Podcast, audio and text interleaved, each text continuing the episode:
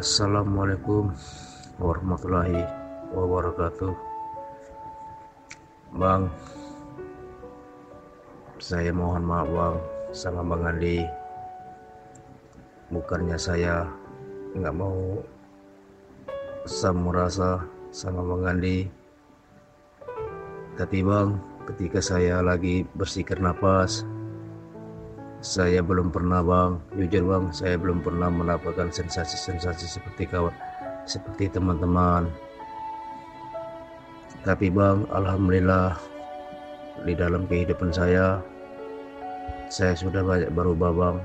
Dan istri saya sudah merasa abang nggak seperti dulu kata istri saya bang. Udah banyak berubah semenjak melihat YouTube YouTube Bang Andi. Itulah bang istri saya istri saya bicara sama saya bang. Sebenarnya bang saya pengen bang berkomunikasi sama Bang Andi. Tapi saya masih malu bang. Saya masih baru di sini bang. Tapi jujur bang di dalam kehidupan saya bang saya merasa sudah banyak sabar bang. Ketika saya lagi jualan keliling. Ada yang nanya barang bang barangnya sudah jadi harganya sekian. Tahu tahunya orangnya berubah pikiran nggak jadi beli barangnya. Cuman saya tidak merasa ber, berburuk sangka bang sama orang itu. Ya saya cuman berdoa ya Allah mungkin ini belum rezeki bagi saya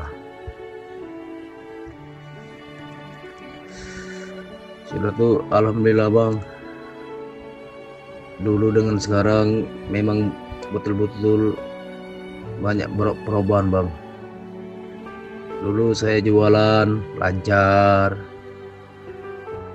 Berjualan keliling-keliling dapat uang. Sekarang alhamdulillah bang hampir satu minggu saya nggak dapat uang cuman saya nggak nggak keenan bang sama istri saya. Istri saya kan bang di rumah bakar kerupuk ambil lupan juga sama orang. Orang ng ng ngantar kerupuk mantah. Istri saya makarnya bang. Jadi walaupun saya nggak dapat uang cuman istri saya bang ada untuk belanja. Tapi Alhamdulillah bang, saya banyak bersyukur sama istri saya. Dia nggak pernah marah-marah sama saya. Walaupun saya nggak pernah dapat uang, tapi istri saya merasa senang bang sama saya.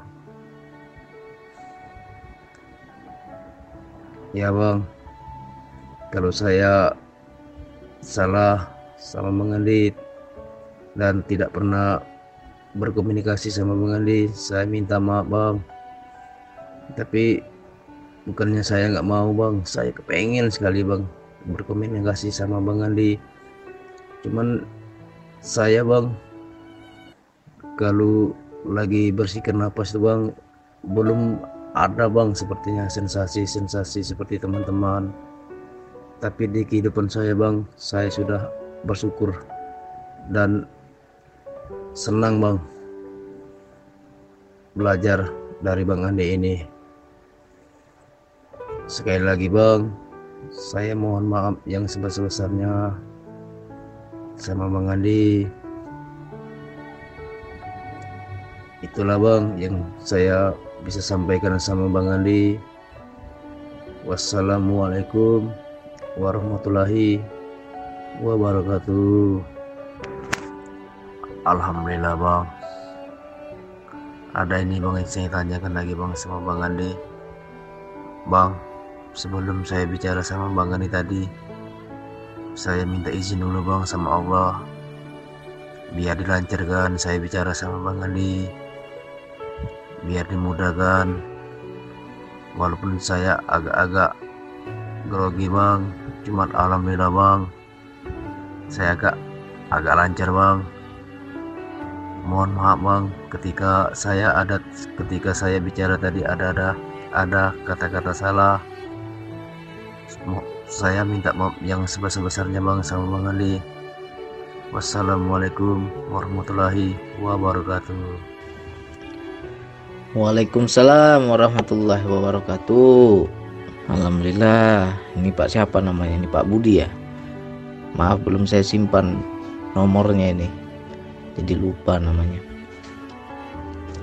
Jadi ya kita jangan kecil hati jika kita berzikir nafas itu nggak dapat apa-apa intinya ya dalam kehidupan. Coba dalam kehidupan dilihat. Apa yang berubah ya? Kalau memang ada perubahan yang lebih baik berarti ya zikir kita itu sudah terinstal sudah masuk sudah duduk. Itu aja kuncinya. Jadi latih terus istiqomah terus ya jangan minta apa-apa jangan harap apa-apa. Memang ujiannya ngeri-ngeri sedap ya. Orang-orang yang mengamalkan zikir nafas ini ujiannya ngeri-ngeri sedap. Yang paling sering dikikis itu adalah apa yang paling kita cintai. Apa yang kita paling cintai di dunia ini itu yang akan diambil kembali. Ya itulah didikan Allah untuk menghancurkan berhala-berhala diri. Ya. Apa yang paling kita cintai? Mungkin selama ini kita uang aja yang paling kita cintai. Siapa yang nggak suka uang? Semua orang suka uang. Ya. Semua orang cinta uang. Jadi jangan sampai uang kita lebih utamakan daripada Allah.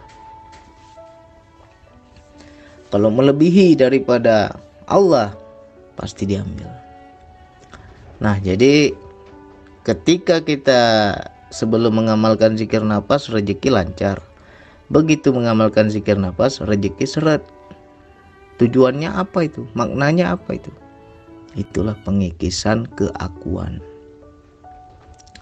Biar kita itu tidak terlalu cinta, hilangkan dulu rasa cinta itu. Ketika sudah lebur, sudah hilang di hati kita, insya Allah Allah kembalikan. Ya, itu satu. Allah mengambil karena kita terlalu cinta.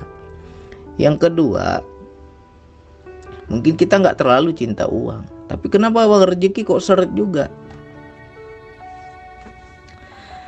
Ya mungkin selama ini kita terlalu apa ya menyepelekan Allah, mengabaikan Allah.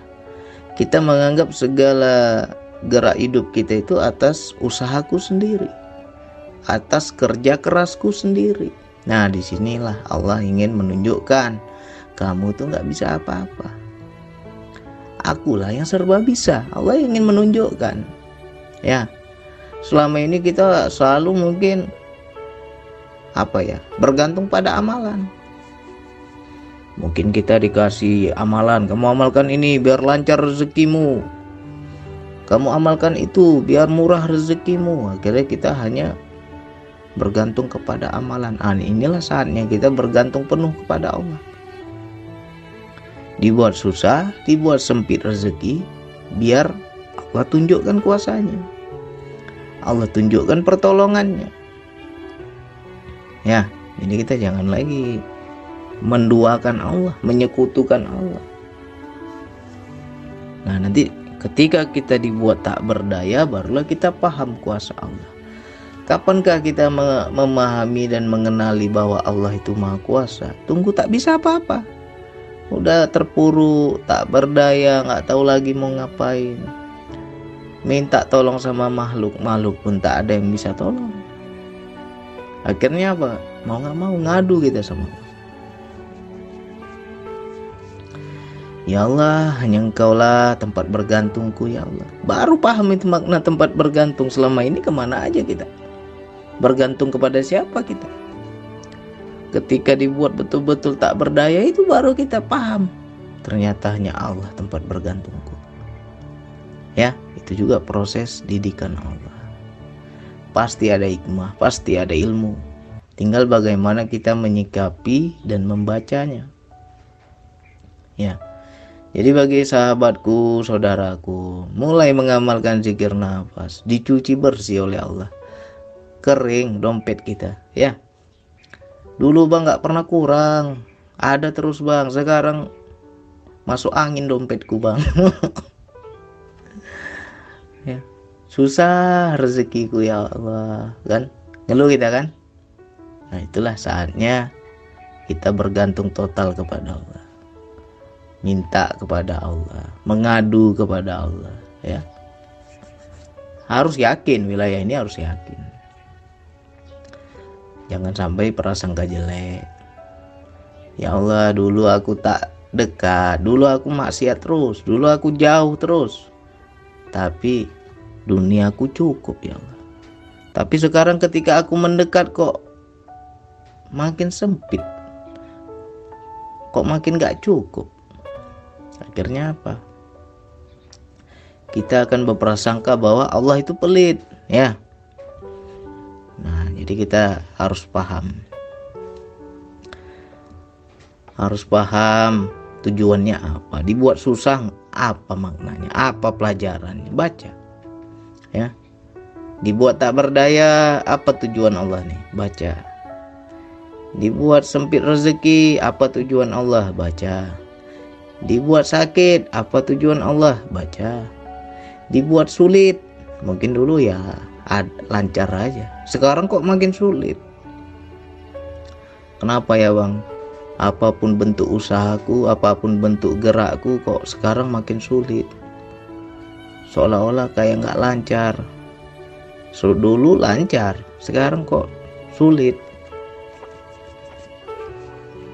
Baca lagi apa maknanya. Ya. Jadi yang dikatakan pelajaran Allah didikan Allah ingin mengenal Allah itu ada proses.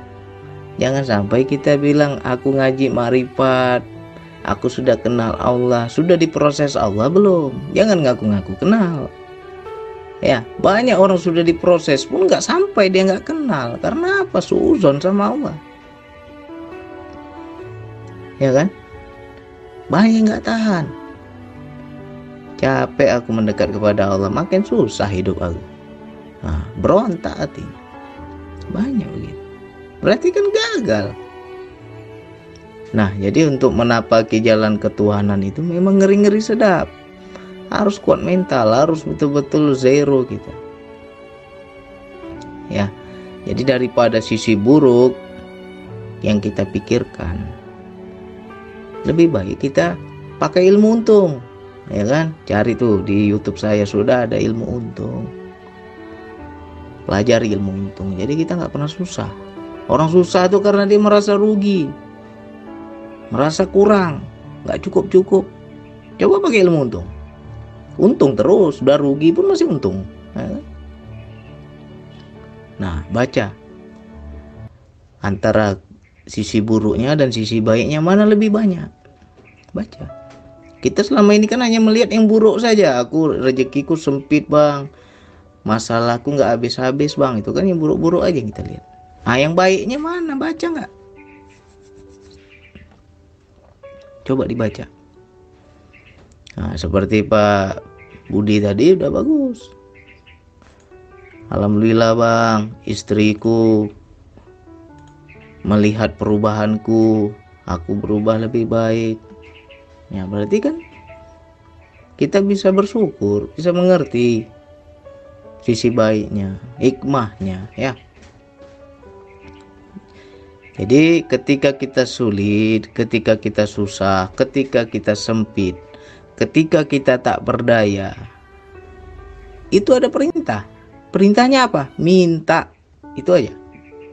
Ya apa pun masalah kehidupan kita, rezeki, penyakit, pekerjaan, apalagi mungkin kita ada selisih paham sama tetangga, mungkin kita ada masalah di kehidupan yang lain, apa pun yang kita anggap itu sebagai masalah, berarti ada perintah meminta.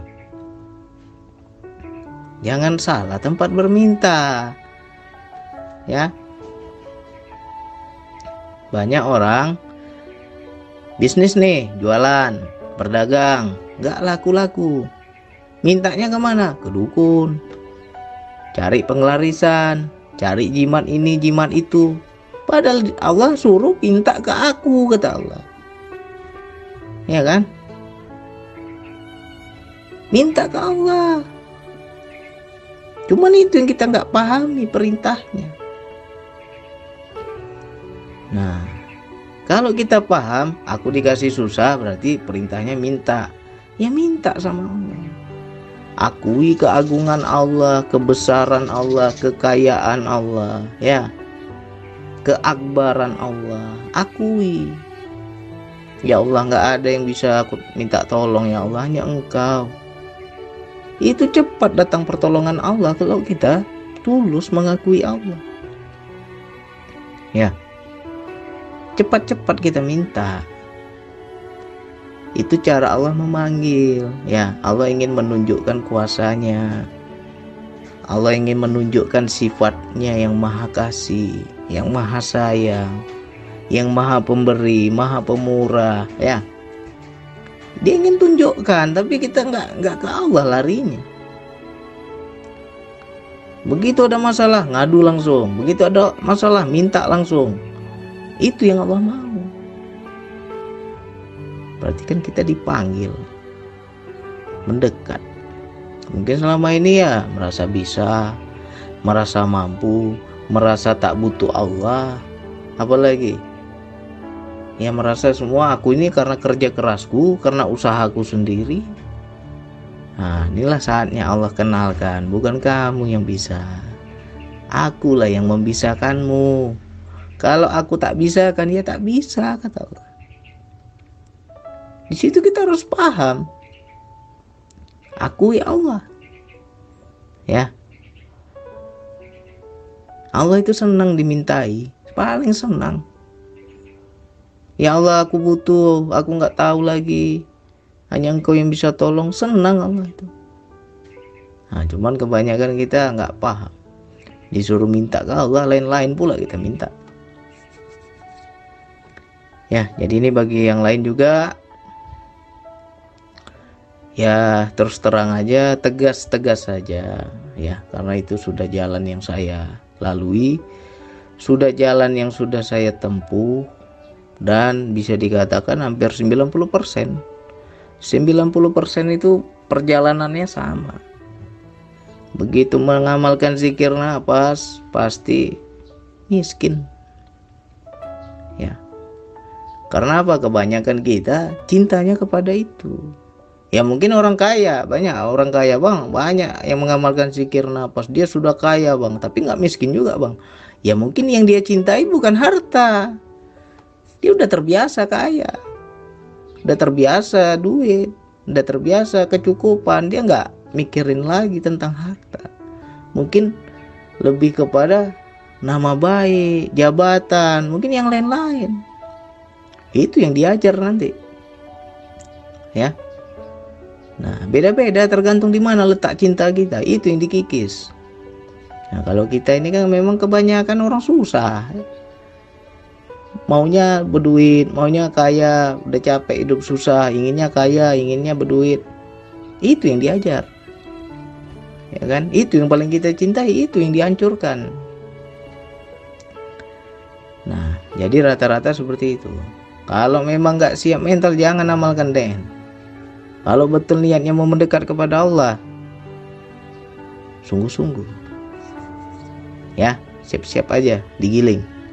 Siap-siap aja dikikis dihancurkan. Berhala-berhala diri kita. Baru kita di situ zero. Baru kamu oh ini namanya zero.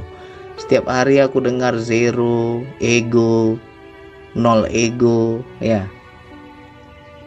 nah ini baru aku paham jadi proses pengenalan kepada Allah itu ya di kehidupan ya jadi Alhamdulillah tuh Pak Budi sudah merasakan manfaatnya, merasakan perubahan yang lebih baik ya istiqomah terus ya. Jadi jangan sampai kita apa ya uh, terlalu tenang itu nggak boleh juga. Bang saya sudah tenang bang. Dikasih masalah tenang bang. Nggak ada duit tenang bang. Ya kita tenang. Anak istri belum tentu makomnya beda. Ya kan? Frekuensi mereka beda mereka pasti kaget. Jadi kita jangan nyaman sendiri. Jadi gimana bang baiknya? Minta sama Allah. Ya Allah aku kuat istriku yang gak kuat. Bilang gitu sama Allah insya Allah itu Allah akan cepat datang pertolongannya. Ya. Kalau meminta itu jangan untuk diri. Bawa anak istri kita. Ya Allah aku nggak minta untukku ya Allah. Untuk anak istriku ya Allah. Karena ada amanah. Engkau memberikan aku anak istri. Ada tanggung jawab, ada tugasku, ada amanahku. Kalau aku nggak mampu gimana aku menjalankan amanah? Mampukan aku ya Allah. Minta begitu Jadi nanti cepat itu datang pertolongan Allah. Ya. Diulang-ulang lagi nih Mudah-mudahan masuk, mudah-mudahan paham. Bagi yang kena peluru nyasar ya tantan kuping aja lah ya. Nah mudah-mudahan kita sadar. Nah, itu yang bisa saya sampaikan. Wassalamualaikum warahmatullahi wabarakatuh